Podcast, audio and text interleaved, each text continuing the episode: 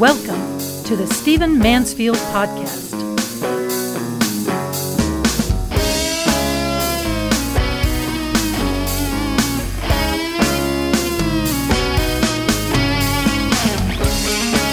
Well, welcome to the Stephen Mansfield podcast. I'm so glad you've joined me. I want to dive right in in this episode to a topic that I've touched on before, but that bores the heck out of most people. How's that for an introduction? I want to talk to you about some demographics. Now, I find this fascinating. I think it's a key to understanding the world. I think it's important for our society, and particularly if you live in the West, if you live in Europe or the United States, Canada, for example, you are being affected by these trends in major ways. So let, let me start by telling you the, the macro fact that is critical to understanding all that I'm going to talk about. Uh, it requires a birth rate of 2.1 just to maintain a population. Okay? So if you have a birth rate in a given country and it's 2.1 or above, then you are replacing that population. You are maintaining, or if it's, of course, more than 2.1, you are growing that population. Now, that's really, really important because you may have uh, a welfare economy to some extent. You may have social services. You may have social security. You're expecting young workers to pay into a social security account, for example, that then funds older workers workers. That's the whole assumption of the U.S. Social Security system that young workers will pay in, and that will then fund those who are retired. And then the young workers, when they retire, will be funded by still others. But not if you have a declining population, because that way you'll never have enough young workers to fund the older workers. So this makes a lot of sense. Also, this powers demographic uh, I'm sorry, political and cultural changes. Um, if in England, the Muslim population has a birth rate way above 2.1, and the traditional Anglo population has a birth rate way below 2.1, well, then you are growing a Muslim England. There's just no question about it. I'm not saying that with any rancor or bitterness. I'm just simply saying that's the way it is. And by the way, the birth rates in most, much of the Muslim world are sky high, five point something, uh, six point something in some cases. But the birth rates in the West are below 2.1. Throughout most of Europe, below 2.1. In Italy, half the required replacement number. In, in some countries, hardly uh, just below half. The U.S. now has just barely a 2.1% birth rate, and that's largely because of Hispanics. If you want to, if you want to be grateful for the 2.1 birth rate we have, hug a Hispanic baby because their birth rate is making the difference. In the U.S., black birth rate, uh, the birth rate amongst blacks is twice that of whites, and birth rate among Hispanics is five times that of whites. That's just the pattern that we're going through. So as a result, there are some definite changes happening happening in the West. And what I suggest you do, whatever country you're in, and I'm grateful for all of you, those of you who live uh, around the world who listen to this podcast, look at your country, ask two questions. Number one, what is the average age in our country, in my country? In Iran, it's two point, it's 24. The average age is 24. That tells us something. In the Philippines, the average age is 22. Tells us important things about what's possible, what's coming, what's what's happening in that country. In the U.S., it's 38 years old. In England, it's 44 years old. What does that tell you? You have aging populations in the U.S. and England. You have young, vibrant congrega- uh, uh, congregations, I said, uh, young, vibrant generations is what I meant to say, um, in the Philippines and in Iran. This tells you something. For those of us who work internationally, very, very important information. The other thing you want to ask yourself is what is our birth rate? In Middle Eastern countries, like I say, five point something, six point something, sky high. In the US, barely 2.1. Throughout Europe, not even 2.1. Not in any European country is the birth rate even 2.1. Now, let me tell you what this is going to mean, for example, just in the United States. I'm going to use the United States as an example, not because I don't care about other countries, but because I want to show, just give you the clearest example for which we have the best demographics, the best statistics. Okay? Um, we're going to, the United States is going to reach a tipping point in 2040. In the 2040s, we're going to reach a major, irreversible tipping point when it comes to age. Okay? By that time, only 45% of 30 year olds will be non Hispanic whites. Okay, so now that's that's I stated that in statistical language, but here's what's really going on. By 2040, present trends continuing, and there's really no way to reverse the present trends. Uh, 45% of 30 year olds are going to be non Hispanic whites, meaning that whites will be a minority in the U.S. There'll be a statistical minority, at least in that age group, 30 year olds. Among 30 year olds, there will be a minority of whites.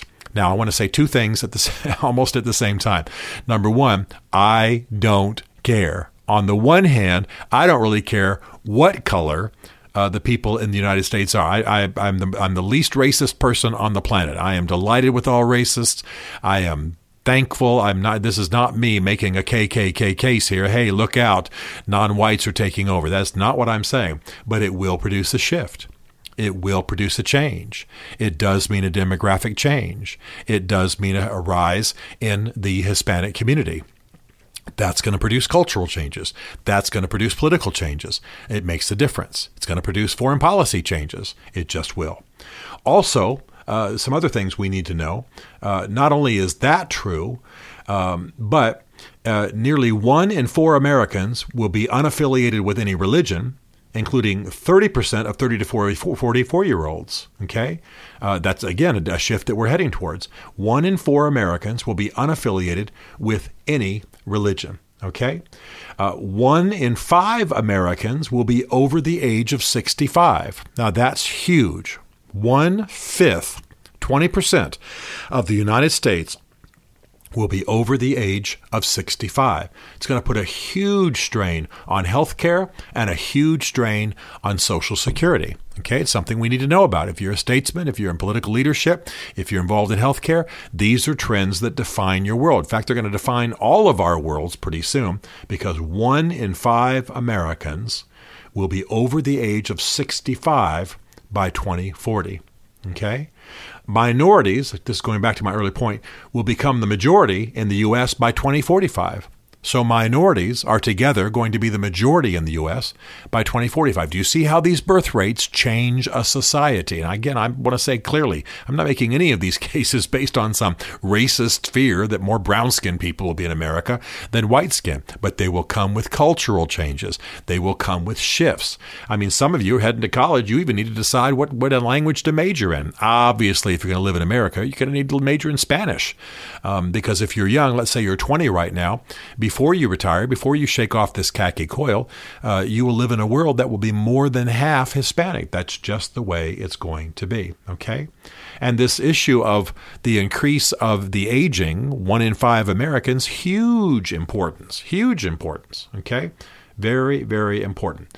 Uh, immigrants are going to make up a record breaking share of the population. So you're going to have an America where people might be committed to American distinctives, but they're going to be from other countries. They're going to be immigrants. Immigrants are going to make a huge portion. Um, and by the way, Islam is going to surpass Judaism by 2040, okay, as our second religion. Our second religion right now, Christianity is number one in America, uh, Judaism's number two. But by 2040, Islam will pass up Judaism. Okay? Again, important things, important things. The, the share of, of Christians, as I've already said, are going to decline. Uh, I've already said one in four Americans will, uh, will be unaffiliated with religion.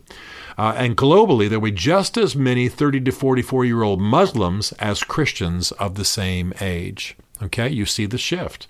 I'm not saying that Christianity is going away. I'm just saying it's going to be challenged purely because of birth rates. We're not talking about conversions here, we're talking about birth rates. Now, listen to this. Just 20 years ago, less than half the world lived in urban areas. In another 20 years, close to two thirds of the world will live in cities. We are becoming an urban race. We don't need as many people living on farms. We don't need, need as many people living in urban, uh, suburban situations or rural situations. And so, two thirds of the world in 20 years will live in cities. Cities are growing, they're becoming the hot thing. I live in two cities and love cities, love that whole life. Um, but I'm saying that's the trend. People are, are flooding into cities. Cities are becoming places with, with increased technology and sanitation, what have you. They're becoming better places to live around the world, and that's where people want to be. Okay? An American child born in the U.S. will be expected to live to 83 years old, according to UN projections, five years longer than today. So, in short, people in the future will be increasingly non white. They will be older statistically. They will live longer and they are more likely, in terms of the United States, to be immigrants from other places. We're going to be living in an increasingly global society. We're going to be living longer. We're going to have to find new ways of funding health care for the elderly, uh, new ways of Social Security. I suggest, of course, all the time that people who are, um, eh, well, really any people, especially in Western uh, delivery systems, Western governmental systems, um, hope for the success of those systems, Social Security, welfare, etc. But not count on them in their old age. Just just plan as though they're not going to exist, and then if they do, you've got a bonus. And that, by the way, is going to affect me. I'll be in that age range. I'll be uh, in retirement when many of these things, if I ever retire, um, I'll be I'll be certainly in my older age when many of these systems are supposed to be strained. Now, I want you. I want to. I want to give you the macro lesson here while we're paying attention to the latest hassle in DC or the latest uh, military action around the world, demographic changes are absolutely transforming your world. Ask these two questions What's the average age in your society? And it does the growth rate, does the birth rate in your society exceed 2.1? These will determine the changes. And by the way, you've already seen, I've already modeled for you that you don't just ask what the national birth rate, ask uh, what it is. You ask for what the birth rate is of every uh, ethnic group within your country.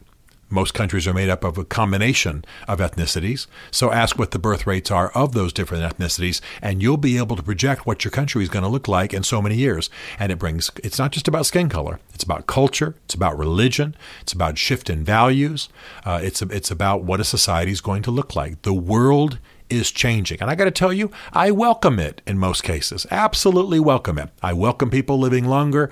I'm perfectly fine to live in a largely non white society. Doesn't bother me in the least. This is just the way human history is.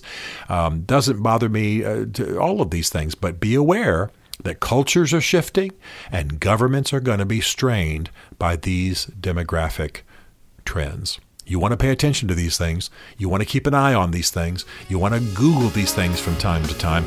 You want to stay on top of these trends because they are shaping your world. And this is how we understand the world in which we're made to live. Stephen Mansfield is a New York Times bestselling author, a popular speaker, and a frequent faith and culture commentator on Fox and CNN. His groundbreaking books on faith and society include The Faith of George W. Bush, The Search for God in Guinness, Mansfield's Book of Manly Men, and Lincoln's Battle with God. Learn more at stephenmansfield.tv.